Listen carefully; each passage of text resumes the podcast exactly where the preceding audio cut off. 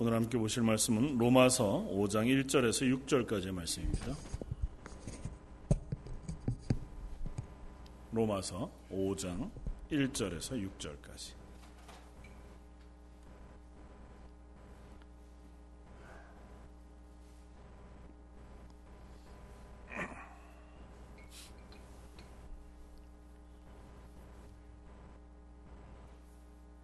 더 저였으면 우리 한 목소리와 함께 읽겠습니다. 그러므로 우리가 믿음으로 의롭다 하심을 받았으니 우리 주 예수 그리스도로 말미암아 하나님과 화평을 누리자 또한 그로 말미암아 우리가 믿음으로 서 있는 이 은혜에 들어감을 얻었으며 하나님의 영광을 바라고 즐거워하느니라 다만 이뿐 아니라 우리가 환란 중에도 즐거워하나니 이는 환란은 인내를 인내는 연단을 연단은 소망을 이루는 줄 알미로다. 소망이 우리를 부끄럽게 하지 아니함은 우리에게 주신 성령으로 말미암아 하나님의 성령이 우리 마음에 부은 바 됨이니 우리가 아직 연약할 때에 기약대로 그리스도께서 경건하지 않은 자를 위하여 죽으셨도다. 아멘. 어, 오늘은 로마서 1장 5장 아, 1절에서 6절까지 말씀을 가지고 환란으로 소망에 이르다고 하는 제목으로 은혜를 나누고자 합니다.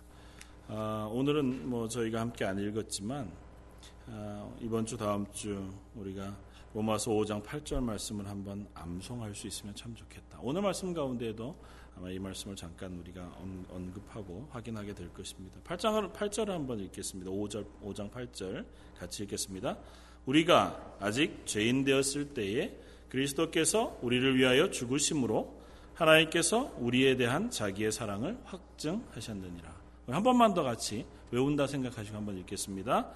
우리가 아직 죄인 되었을 때에 그리스도께서 우리를 위하여 죽으심으로 하나님께서 우리에 대한 자기의 사랑을 확증하셨느니라.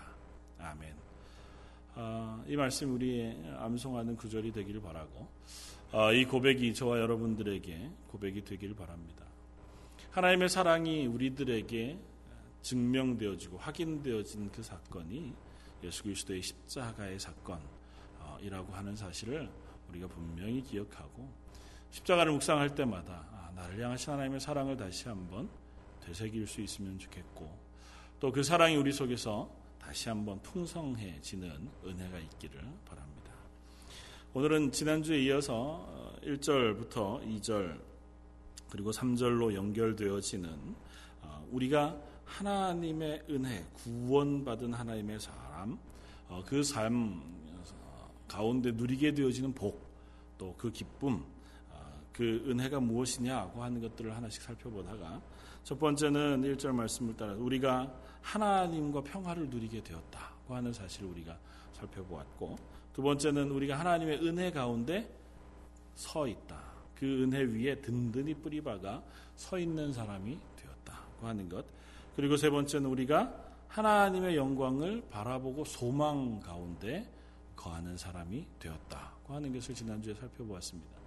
그리고 그 복 가운데 가장 어, 마지막 가운데 하나인 오늘 3절 말씀 이하를 우리가 어, 살펴보면서 이 환란 가운데에서도 우리는 즐거워한다고 하는 그 복을 함께 나누기를 원합니다. 환란 가운데에서도 즐거워한다. 환란 어, 받는 것 그것을 통하여도 우리가 하나님의 은혜를 경험한다고 하는 것만큼 익숙히 많이 들어본 어, 말도 없고 또 그토록 많은 설교가 어, 행해진 곳도 많이 없을 만큼 아주 그리스도인들에게는 익숙한 주제입니다. 성경 가운데 우리가 익숙히 찾아볼 수 있고 거듭거듭 이야기합니다. 그럼에도 불구하고 어, 선뜻 동의가 안 되거나 머릿속에선 동의가 돼도 그래도 그 복은 제가 원하지 않습니다 고 하는 마음이 우리 속에 있는 것이 사실입니다. 굳이 환란을 통해서 제가 어, 즐거워할 필요에 있겠습니까? 다른 것도 즐거워할 게 많은데 하나님이 나를 사랑해 주시는 것만 풍성히 누려도 너무너무 기쁘고 즐거운데 굳이 환란을 통과하지 않아도 저는 하나님 주시는 은혜를 누릴 수 있습니다. 그것이 우리의 솔직한 고백이잖아요. 너희가 세상에서 환란을 당하나 우리가 환란을 당하나 주시는 은혜, 환란을 통과하면서 경험하는 연단, 성숙, 그것을 통해서 붙잡는 하나님의 나라의 소망, 물론 너무너무 좋죠. 그리고 그것이 너무너무 은혜로운 것인 것을, 그리고 하나님 확실한 우리에게 선물로 주신 것인 것을 믿습니다. 그럼에도 불구하고, 그래도 그건 하나님 나라 가서 알게 되면 안 될까요? 이 땅에서는 그냥 환란 말고 하나님의 은혜와 사랑과 안아주심과 풍성하게 주어지시는 복 그것들을 누리면서 하나님의 나라를 소망하며 달려가고 싶습니다. 가 저와 여러분들의 솔직한 고백인 줄 믿습니다. 그만큼 우리에게는 아직은 어렵고 먼 이야기 같아. 오늘 그 환란을 통해서 아, 우리가 하나님의 나라의 소망에 이르는 그 어, 말씀의 비밀을 보면서 우리 속에도 그 소망이 생겨나게 되어지길 주님의 이름으로 어, 축원을 드립니다. 어, 역시 아멘을 안 하시는군요. 알기 싫으신 건가 여전히 오늘 거는 이렇게 살짝 skip하고 넘어가서 다음 주 그럴 수 없습니다. 왜냐하면 우리가 그리스도인 이상 우리는 세상에서 환란을 당합니다. 예수님이 말씀하셨던 것처럼 세상이 나를 미워한다. 그것처럼 너희가 내 제자이기 때문에 세상은 필히 너희를 미워할 것이라고 말씀하십니다. 그러니까 우리가 그리스도인이라면 우리 세상에서 환란을 당할 수밖에 없습니다. 그러니까 환란을 당하고 있지 않다. 좀 과격하게 얘기하면 내가 그리스도인으로 살지 않고 있기 때문이다고 하는 반증일 수도 있습니다. 뭐 저나 여러분들이나 워낙에 저희가 살고 있는 이 캐나다라고 하는 땅이 어, 기독교 교회에 출석하고 예수를 믿는 신앙에 대하여 허용적이고 또 그것을 오히려 덕으로 여기는 사회이기 때문에 그리스도인으로 사는 것 때문에 당하는 어, 환란, 곤란, 어려움은 사실 많이 없습니다. 차라리 그냥 우리 생활 속에서 만나게 되어지는 어려운 형편 아니면 우리가 당하는 비통함 어떤 어, 삶 속에 어, 관계 때문에 만나는 고난 그런 것들은 우리가 만날 수 있지만 그리스도인 때문에 내가 그리스도인이기 때문에 만나는 환란 사실은 그리 많지 않은 것을 고백합니다. 근데 오늘 본문에서 환란이라고 표현되어서 있는 것은 특정한 것을 이야기합니다. 그건 예수 그리스도를 믿기 때문에 혹은 그리스도의 뒤를 따라가기 때문에 세상으로부터 받는 압박과 고난을 의미합니다.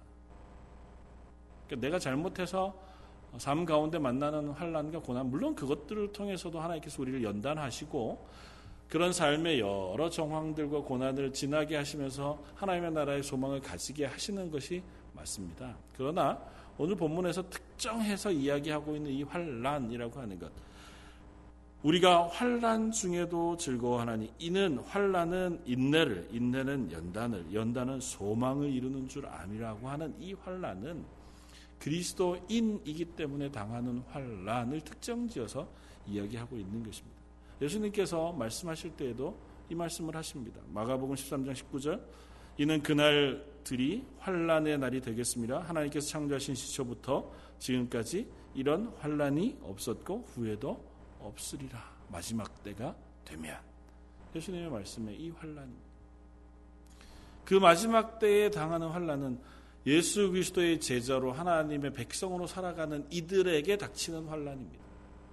요한계시록 7장 14절 내가 말하길 내 주여 당신이 아시나이다 하니 그가 나에게 이르되 이는 큰 환란에서 나오는 자들인데 어린 양의 피에 그 옷을 씻어 희게 하였느니라. 우리 계시록 강해를 통해서 살펴보았던 것처럼 계시록 7장에 이 흰옷 입은 무리들은 환란을 통과해서 온 사람들인데 그들이 통과한 환란은 뭐냐면 그리스도인으로 살았기 때문에 구원받은 이 땅에 하나님의 백성으로 살았기 때문에 당한 환란이었어요. 세상을 통치하고 있는 사단의 세력 혹은 세상 공중 권세 잡은 자들에 의하여 당한 환란. 그래서 로마서 말씀을 읽고 있는 이들에게는 이 환란이라는 것이 너무너무 명확하게 이해될 수 있었습니다. 로마서를 쓰고 읽고 있는 당시 초대 교회에는 그리스도인이기 때문에 당하는 환란이 너무도 눈앞에 선명하게 보였거든요. 그리스도인이기 때문에 붙잡혀서 사자의 밥으로 던져지기도 하고 그리스도인이기 때문에 그 신앙을 부인하지 않으면 나무에 매달려서 불 붙여 죽임을 당하게 되기도 하고 그리스도인 그 믿음을 부정하지 아니하면 어느 공직 사회에 나아가서 직장을 얻기도 또 공직에 나아갈 수도 없는 그런 환란을 받는 때였단 말이죠. 그렇다고 동족인 이스라엘 백성들에겐 환영을 받았느냐? 그렇지 않지 않습니까? 유대인들도 그리스도인들을 향해서 박해했었습니다. 이 편지를 쓰고 있는 사도 바울조차도 그리스도인들을 붙잡아서 죽이기 위해 담에색 도상으로 당국의 명령 그 명령서를 받아서 가던 사람이었습니다. 그러니까 이때 당시에 우리가 그리스도인이기 때문에 당하는 환란은 실제적인 것이었습니다. 내가 그리스도인이라고 고백하는 순간 끊임없이 삶의 위협을 당하게 되어지는 그런 상황 속에 놓여 있었던 사람들이죠. 그렇기 때문에 우리는 참 어렵습니다. 지금도 이슬람 지역이나 저 공산권 국가에서는 동일한 위협이 있습니다. 모두가 다 모슬렘인 그 나라에서 내가 기독교인으로 개종하면 내 신분증의 종교란이 바뀌고 신분증 색깔이 바뀌게 되어지고 그 신분증을 가지고는 그 사회에서는 아무런 삶도 영위해 나갈 수 없는 환란 속에 거하게 되었습니다. 그러니까 그 사람들에게는 이 말씀이 너무너무 피부에 절감되어지는 말씀으로 와닿을 겁니다. 공산주의 국가에 내가 복음을 받아서 믿음으로 고백하고 찬양하고 그 믿음을 놓치지 않기 원한다면 때로는 심각한 감옥에 갇히어서 그의 생명을 잃을 위기에 처할 수도 있고 그가 끊임없이 그 믿음을 버리도록 종용받고 회유받고 그것 때문에 나뿐 아니라 나의 가족까지 위험에 빠지게 되어지는 어려운 일들을 우리가 얼마든지 당하는 모습들을 봅니다. 그들의 간증을 읽다가 보면 그들이 당한 어, 고난과 혹은 구타나 혹은 배고픔이나 혹은 학대들이 사람들이 당할 수 있는 것과는 어, 비교할 수 없을 만한 너무 힘겹고 어려웠던 자리에 있었던 것을 볼 수 있습니다. 그들에게는 이 말씀이 너무너무 절감이 되겠죠. 일단 저와 여러분들에게는 어떻습니까? 저와 여러분들에게는 사실은 그런 환란이 잘 없습니다. 저나 여러분들이 난 예수 믿습니다. 그런다 그래서 누가 그것 때문에 우리를 괴롭히거나 혹은 우리를 향해서 어, 물리적인 어려움을 겪게 한다거나 경제적인 손실을 입힌다거나 하지 않습니다. 그렇기 때문에 어쩌면 저희는 더 아주 교묘한 환란 속에 놓여 있을 수 있습니다. 우리 마음 속에서 오는 유혹들 그리고 얼마든지 게을러질 수 있고 얼마든지 믿음을 쉽게 생각할 수 있는 세상의 문화로부터의 환란을 우리는 당할 수 있습니다. 우리가 환란이라고 생각하지 않는 것. 우리가 그리스도인으로 살아가면서 얼마든지 병행하면서 살아갈 수 있다고 생각하는 세상의 문화와 요구들, 그들의 유혹들, 그것들을 그냥 우리는 다 같이 가지고 살아가면서도 아무렇지도 않을 수 있는 그런 사회 속에서 살아가고 있는지 모릅니다. 그런 우리들에게 오늘 말씀이 그 속에서도 너희가 그리스도인으로 살아가고 그것으로 인하여 너희가 혹 경험하게 되어질 어려움과 곤란과 불편들 혹은 이웃 사람들, 너의 친구들 관계 속에서의 깨어짐들이나 아픔들 그것들 속에서 하나님의 나라의 소망을 발견하고 오히려 기뻐하고 즐거워하는 자리에 설 것을 부탁하고 있습니다. 그렇다 해서 우리가 뭐좀 몸에 학대를 당하거나 누군가 나를 괴롭히면 그것 때문에 막 즐거워하는 이상한 사람들이 되란 얘기는 아닙니다. 그런 의미에서 쓴 것은 아니고 오히려 이 말씀 속에서 그리스도인들이 환란을 만나게 되었으면 그 가운데 우리가 어떻게 대처하고 또 그것을 통해서 우리가 무엇을 깨달아야 하는지를 사도 바울이 쓰고 있다고 하는 것입니다. 첫 번째는 이런 것이죠. 너희는 먼저 환란을 당하면 어, 견디는 것에서 끝나지 말고 그것으로 인하여 기뻐하라고 이야기합니다.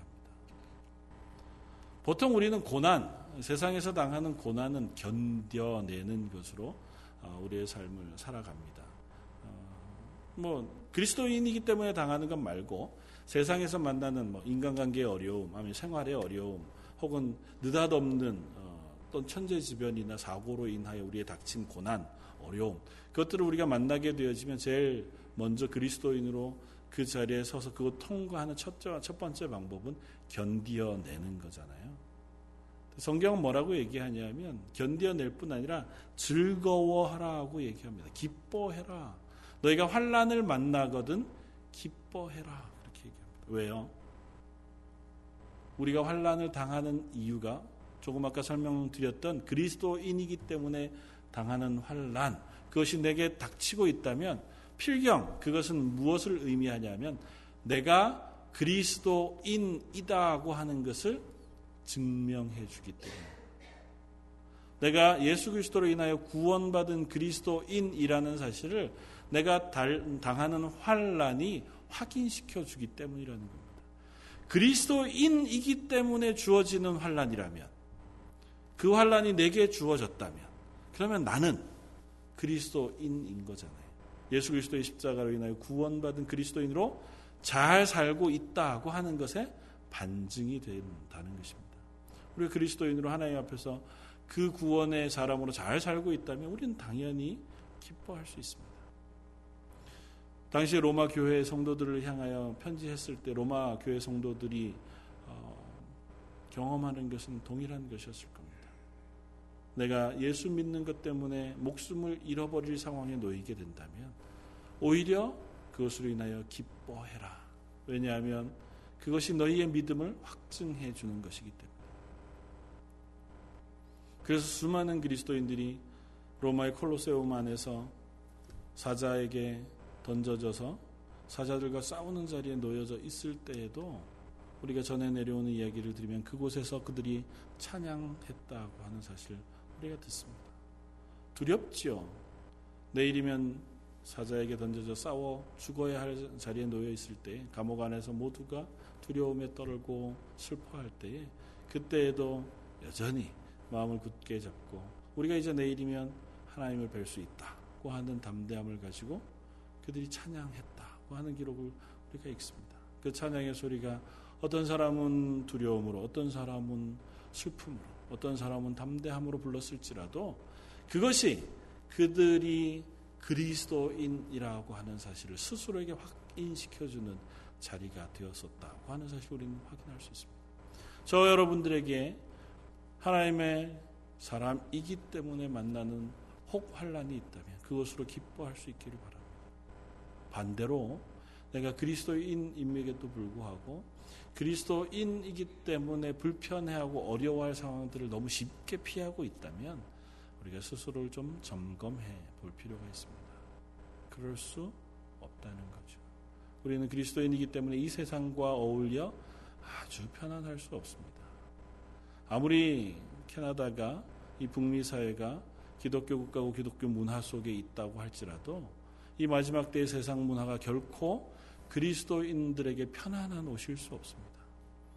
이 나라가 하나님의 나라가 아닌 이상 그리스도인이 살아가는데 분명히 우리로 하여금 곤란을 겪게 하고 어려움을 겪게 하고 혹은 부닥치는 무슨 관계들을 만들어낼 수밖에 없는 사회를 우리는 살아갑니다. 그 자리에 섰을 때에 우리가 그리스도인임을 드러낼 수 있는 저와 여러분들이길 바랍니다. 여러 가지 사정이 있고 여러 가지 고민해야 할 것들이 있겠죠. 그러나 적어도 우리가 그 자리에서 그냥 물을 흘러가듯이 자연스럽게 살아가지는 않는 적어도 그 문제 때문에 고민하고 기도하고 하나님 앞에서 내가 이 일을 어떻게 해야 할 것인가를 우리가 묵상해 보는 그러한 그리스도인이 되기를 바랍니다. 두 번째는 그 고난은 결국 우리를 영광으로 이끈다고 이야기합니다.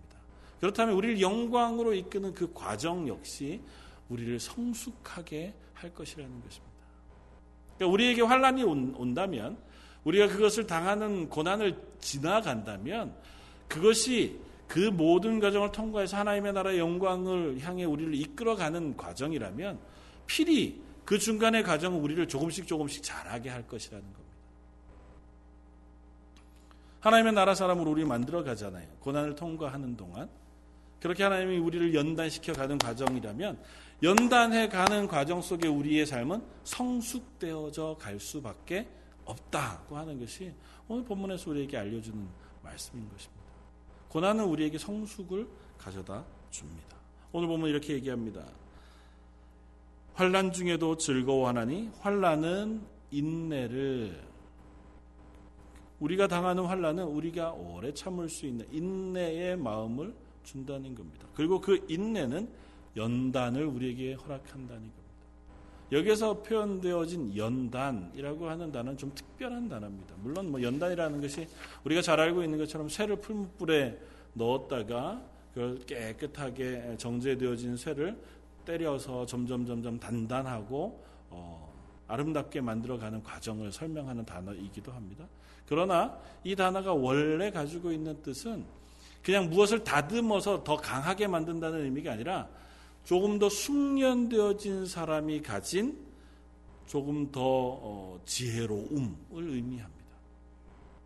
그러니까 신참 어디에 뭐 일을 처음 맡긴 초보자가 무슨 일을 할 때 아니면 무슨 상황을 막다트렸을 때 초보자들은 보통 당황하거나 그것을 서툰 모습을 보여주잖아요. 그러나 그 일을 오랫동안 해온 고참자는 그 경험과 그 과정을 이미 알고 있어서 당황스러운 일을 만났을 때에도 잘 대처할 수 있고 그런 과정 속에서 당황하지 않고 그 과정을 잘 연결해 갈 수 있는 지혜를 가지고 있잖아요. 그런 모습을 표현하는 단어가 이 연단이라는 겁니다. 그러니까 우리가 그리스도인으로 이 땅을 살아갈 때에 믿음의 초보자의 단계에 있는 것이 아니라 우리가 이 환란을 통과하면서 우리의 믿음이 점점 점점 연단이 되어져 가서 지혜로워진다는 겁니다. 우리 가운데 믿음의 어떤 시련이 닥쳤을 때 아니면 우리의 믿음을 흔들 만한 어떤 상황에 놓여졌을 때에도 그것이 쉽게 우리의 믿음을 넘어뜨리지 못하는 든든한 믿음의 자리에 서게 되어진다는 것입니다. 환란을 당하면 당할수록 기도할 수밖에 없고 환란을 당하고 그것을 통과하면 할수록 하나님의 은혜 안에 서기를 애쓸 수밖에 없습니다. 그리고 그 과정이 반복되어질수록 우리는 하나님의 은혜를 경험하게 됩니다. 하나님이 나를 지키시는 은혜, 하나님의 나라의 소망의 풍성함, 하나님이 나를 얼마나 사랑하셨는가에 대한 묵상, 그런 것들이 우리 속에 쌓여지고 또 쌓여지면서 그 다음에는 웬만한 시련과 웬만한 문제들은 만나도 흔들리지 않는 거죠. 얼마든지 내 마음속에 흔들릴 만한 누군가가 주어지는 도전들 혹은 억울한 말들을 들어도 기꺼이 그것을 이겨낼 수 있는 믿음의 자리에 설 수 있는 그것이 연단이 표현하는 또 다른 말 표현이라는 것입니다. 지난주 어, 뭐 최정관 목사님 오셔서 말씀을 전하실 때 저한테도 많은 도전이 되었습니다. 그 가운데 아, 당신은 이민교회를 너무너무 사랑하게 되었다고 하는 말씀이 어, 제 속에 큰 도전이 되었습니다. 물론 저도 여러분들을 사랑하죠. 그러나 아직 그분 수준에는 못 이른 것 같습니다. 그러니까 아 이민교회이기 때문에 너무 좋습니다. 최정권 목사님 개인적으로 저하고 교제하실 때도 그렇게 많이 말씀하셨어요. 당신이 한국 교회에 있을 때, 큰 교회에서 섬길 때, 또 담임 목회를 하실 때, 어, 그때는 몰랐던 것을 이민교회 와서 너무 너무 많이 배우고 자기가 잘한노라고 고백하시는데 그 잘함이 연단이라는 단어로 표현할 수 있는 그것인 줄 압니다. 들어보면 우리가 설교 가운데도 잠깐 들었지만 그분이 이민교회 목회를 하시면서 늘 좋고 늘 평안했던 게 아니었잖아요. 마음이 뭐 설교 끝나면 집에 가서 링거를 맞아야 할 정도로 지친 그 상황 경험하신 분이었고 그 마음을 백번 이해합니다. 그런데 그 과정을 통과하고 나서 야, 난 이제 못하겠다. 이문교회는 소망이 없다. 이제는 난 목회 그만두고 어디 가서 쉬고 싶다로 결론 나신 것이 아니라 그래서 난 이 교회가 너무 좋습니다로 결론 난 것을 참 감사합니다. 그것이 연단입니다. 저 여러분들이 이 땅에 살아가면서 교회 함께 성도로 서로 교제하는 동안 때로는 우리 마음에 상처가 있을 수 있습니다. 또 그리스도인으로 살아가는 동안 실망이 있을 수 있습니다. 얼마든지 잘못을 지적해내는 것을 우리가 쉽게 할 수 있습니다.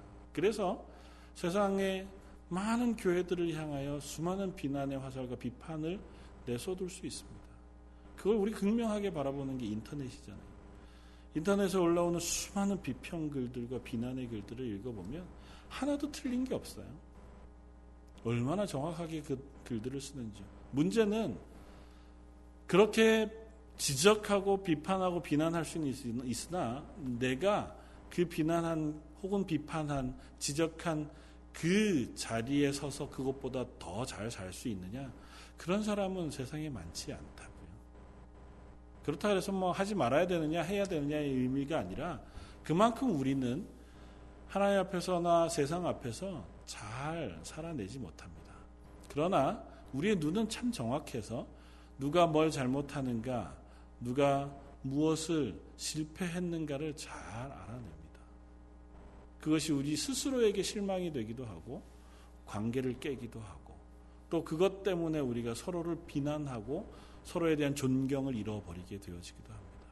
그러나 그런 과정 속에서 우리가 믿음으로 연단되어져 가면 하나님이 날 구원하신 구원의 은혜 속에 그 사실들을 묵상하면 나와 같은 죄인을 용서하시고 구원하신 그 하나님의 은혜 가운데서 그 문제의 본질을 살펴보면 우리는 얼마든지 그 문제를 통과하여 겸손하게 또 사랑의 풍성한 자리로 자라갈 수 있는 사람이 되어줄 줄 믿습니다. 사랑하는 성도 여러분, 그게 우리가 성화되어져 가는 것 아니겠습니까? 그게 하나님의 교회로 자라가는 것이라 그렇게 믿습니다. 저 여러분들이 그것을 사모하게 되어지길 바랍니다.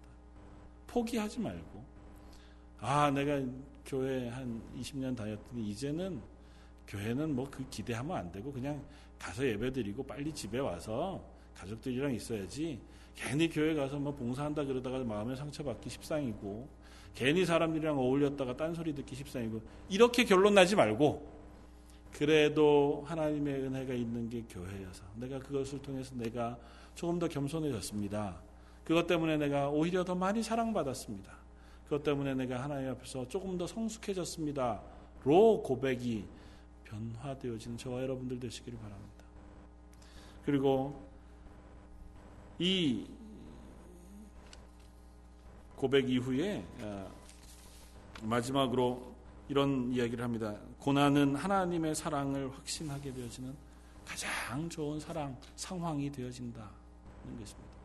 이 고난 때문에 오히려 하나님의 사랑을 확신하게 되어진다는 것입니다. 5절에 소망이 우리를 부끄럽게 하지 아니함은 우리에게 주신 성령으로 말미암아 하나님이 하나님의 사랑이 우리 마음에 부은 바 됨이니 우리가 아직 연약할 때 기약대로 그리스도께서 경건하지 않은 자를 위하여 죽으셨도다. 이 환란이 우리에게 인내를 주고 인내는 연단을 주며 그 연단이 우리를 하나님의 나라를 소망하게 해요. 그리고 그 소망은 무엇에 기초한 소망이냐면 하나님의 사랑에 기초한 소망이에요. 그러니까 이 소망이라는 건 그냥 주어지는 게 아니라 하나님의 사랑이 우리 속에 확인되어질 때 비로소 그 소망이 생겨요. 하나님이 나를 이 환란 속에서도 놓치고 버리지 않으시리라고 하는 확신. 하나님은 나를 여전히 사랑하시고 계시다고 하는 그 고백 속에서 우리는 비로소 소망이 생깁니다. 그게 없으면 환란은 어려움이 돼요. 그렇잖아요. 하나님 나를 사랑 안 하시나 보다. 남들은 예수 믿고 잘 됐다는데, 남들은 예수 믿고 교회 나오니까 마음이 평안해졌다는데, 나는 오히려 더 힘들고 나는 왜 더 고민스러울까? 그러면 하나님이 나를 사랑 안 하시나 보다가 아니고, 그래도 하나님이 날 사랑하고 계십니다. 가 우리의 소망이 되어진다. 그 하나님의 사랑, 그래서 그 하나님의 사랑을 확인하는 방법에 대해서 사도 바울이 뒤에 써요. 두 가지로. 오늘 그것만 살펴보려고 합니다. 첫 번째는 성령입니다. 소망이 우리를 부끄럽게 여기 소망이라고 하는 그 소망은 앞에 있는 걸 얘기해요. 이 소망이 그러니까 환란으로 당한 인내, 인내로 연단되어지고 연단 가운데 붙잡은 그 소망이 우리를 부끄럽게 하지 아니함은 우리에게 주신 성령으로 말미암아 하나님의 사랑이 우리 마음에 부음바됨이라. 부음바됨이라는 건 하나님의 사랑이 우리 마음 속에 넘쳐나기 때문이다고 하는 표현입니다. 그 소망이 결코 우리를 부끄럽게 하지 않아요. 그 얘기 뭐냐면 내가 소망해요. 하나님이 나를 사랑하시고 나를 하나님의 나라에 인도하시고 나를 붙잡아 주실 거라는 소망 가운데 이 환란을 이겨내요. 그랬는데 그 소망이 물거품이 됐어요. 그러면 그 소망이 우리를 부끄럽게 하는 거죠. 내가 믿은 소망이 아무것도 아닌 게 되는데 여기에서 소망, 이 소망이 우리를 부끄럽게 하지 않는다는 얘기는 내가 믿은 믿음, 붙잡은 그 하나님의 나라의 소망이 이루어진다는 거예요. 확실하게. 하나님 그것을 한 번도 포기하시지 않고 우리에게 다 그대로 부어주신다는 거예요. 결코 우리가 붙잡은 소망은 우리를 결코 부끄럽게 하지 않는다. 왜냐하면, 왜냐하면, 우리에게 주신 성령, 저 여러분들에게 주신 성령으로 말미암아 하나님의 사랑이 우리 속에 충만하게 차고 넘치기 때문에. 저 여러분들이 일단 구원받았습니다. 하나씩 찾아가면. 저와 여러분은 다 구원받은 하나님의 사람인 줄 믿습니다. 구원받은 저와 여러분들에게는 하나님의 성령이 임하셨습니다.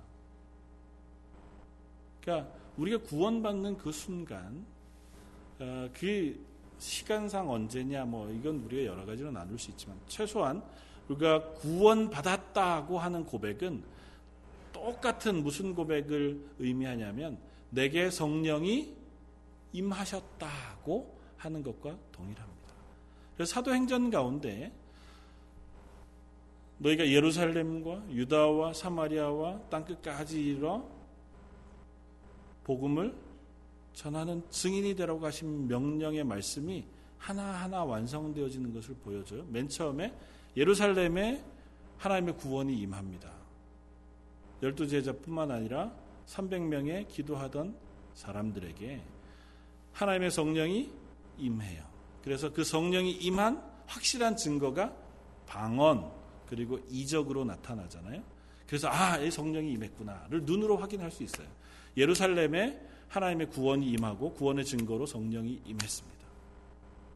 사마리아 사마리아에는 빌립 집사님을 통해서 복음이 전파된 이후에 아, 그 사마리아에도 하나님의 구원이 있더냐. 그래서 사도들이 함께 내려가서 그곳, 에 복음을 받는 사람들에게 세례를 줘요. 그러니까 그들에게 성령이 임했더라. 그래서 그때 그들이 방언으로 얘기해요. 땅끝까지 이르러. 베드로가 고넬료라고 하는 이방인의 집에 초청을 받습니다. 그 이방인의 집에 초청을 받아서 그들에게 예수 그리스도의 복음을 전해요.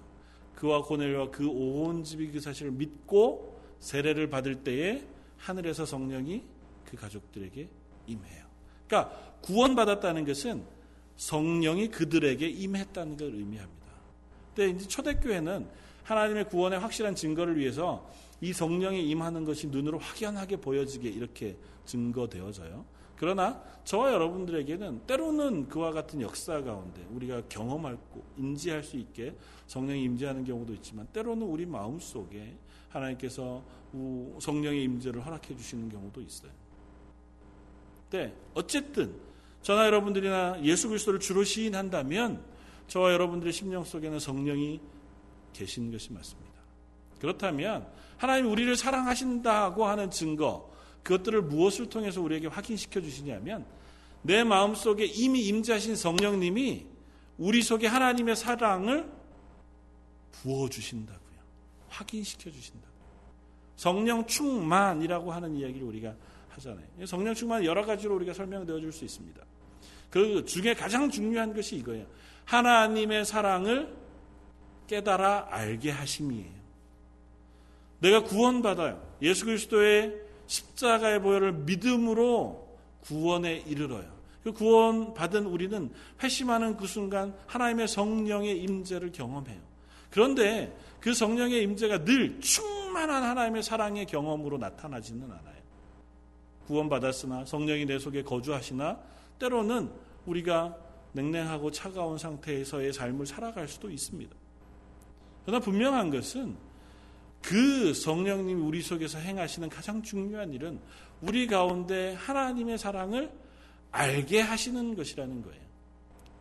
돌이켜서 얘기하면 저와 여러분들이 구원받았다면 그리고 우리가 하나님의 나라의 소망 가운데 확실하게 거할 수 있게 하는 그 하나님의 은혜를 경험하고 싶다면 내 속에 계신 성령님 그 성령님께서 하나님의 사랑을 내 속에 부어 주시기를 기도하는 것 그것이 우리에게 가장 빠르고 좋은 길입니다. 저 여러분들이 제일 많이 사모해야 할 것은 그것입니다. 성령이 충만해져서 우리가 능력을 행하는 사람이 되게 해 주십시오. 그것 이전에 성령이 충만해져서 내 속에 하나님의 사랑을 알게 해 주십시오가 우리의 기도가 되어야 합니다. 예수님의 기도가 그것이고 사도 바울이 각 교회에 편지하면서 편지한 편지의 고백이 그것입니다. 에베소 교회를 향해서도 우리 속에 성령이 충만해져서 예수 그리스도의 사랑을 알게 되기를 원한다고 편지하잖아요. 우리 속에 성령님께서 충만해져서 그 성령님이 알게 하시는 하나님의 사랑의 풍성한 의미. 예수 그리스도를 통하여 우리에게 부어 주신 그리고 우리에게 확증시켜 주신 그 사랑을 우리가 깨닫게 되어지면 그 사랑에 붙잡히게 되면 그 사랑을 우리가 확인하게 되면 우리는 환란을 만나도 담대하고 환란을 통과하면서도 소망을 놓치지 아니하고 그것 때문에 기뻐할 수 있는 사람이 되어진다는 것입니다. 사랑 성도는 우리가 그것을 위해서 기도할 수 있기를 바랍니다. 우리에게 하나님이 허락하신 그 은혜를 누리기 위해서 기도하는 것 그것보다 좋은 것이 어디 있겠습니까? 아침에 일어날 때마다 우리 그렇게 기도할 수 있길 바랍니다. 하나님 오늘 하루 종일 하나님의 사랑이 내 마음속에 충만히 경험되기를 원합니다. 깨닫게 해 주십시오. 잠자리에 들 때마다 하나님 오늘 하루 저와 함께 하셔서 감사합니다. 이 잠자리에서 또 하루를 하나님의 사랑을 풍성히 경험하게 하는 은혜가 있게 해 주십시오. 이미 돌아가신 그 옥한 목사님 안아주심이라고 하는 책을 쓰신 아, 음, 거의 맨 마지막 아, 설교 가운데 안아주심이라고 하는 책을 쓰신 적이 있습니다. 안아주심 결국은 같은 표현입니다. 하나님께서 나를 안아주시는 것을 경험하는 것. 그 하나님의 사랑을 내 마음속에 확인하는 것. 하나님의 사랑을 내가 확인하는 건 내 이성으로가 아니라 내 속에 먼저 성령님이 나를 깨닫게 해주시는 것인 줄 믿습니다. 성령에 민감하고 하나님의 은혜에 민감할 때 우리는 하나님의 사랑을 깨달을 수 있습니다. 나는 하나님 앞에서 민감하지 않아요. 내가 세상 일로 분주해요. 그리고 내 마음대로 살아요. 그런데 하나님의 사랑의 풍성한 것을 경험하고 싶습니다. 그럴 수는 없지 않겠어요? 너무 염치 없는 일이잖아요. 물론 하나님 그 기도도 들어주실지 모르지만 그냥 상식적으로 생각해 봤을 때 그건 염치 없잖아요. 상상만 해도 하나님의 사랑은 알 수 있으니까 그렇죠. 그렇긴 해도 더 친밀한 방법은 그분과 더 오랜 시간 자주 있는 것입니다. 사람은 가까이 있으면 싸울 수 있어요. 그러나 사랑이신 하나님은 가까이 있으면 있을수록 친밀하면 친밀할수록 그 풍성한 것들을 우리가 알게 되어질 수밖에 없습니다. 하나님의 사랑을 알게 되어진 두 번째 수단은 오늘 본문 가운데 예수 그리스도의 십 자가라고 이야기합니다. 6절에 우리가 아직 연약할 때에 기약대로 그리스도께서 경건하지 않은 자를 위하여 죽으셨도다. 계속해서 의인을 위하여 죽는 자가 쉽지 않고 선인을 위하여 용감히 죽는 자가 혹 있거니와 우리가 아직 죄인 되었을 때에 그리스도께서 우리를 위하여 죽으심으로 하나님께서 우리에 대한 자기의 사랑을 확증하셨느니라. 이 십자가를 우리가 묵상하면 하나님이 우리를 사랑하신 사랑을 확인할 수 있습니다. 는 것입니다. 이건 예외가 없습니다. 예수님의 십자가를 우리 깊이 묵상하면 할수록 그 십자가 가운데 우리를 향하신 하나님의 사랑을 깨달을 수밖에 없습니다. 예수님을 믿지 않으면 모르겠거니와 그 사실을 우리가 인정하지 않으면 모르겠거니와 그 사실을 믿음으로 그것이 역사 가운데 일어난 사실이라는 사실을 우리가 믿는 사람이라면 그 십자가를 묵상할 때마다 우리 속에 하나님의 사랑을 확인하게 되어지는 기회가 되는 줄 믿습니다. 사랑은 이것으로 설명, 그 크기를 설명해 볼 수 있습니다. 뭐 선물로 우리가 바꾸어서 얘기합니다.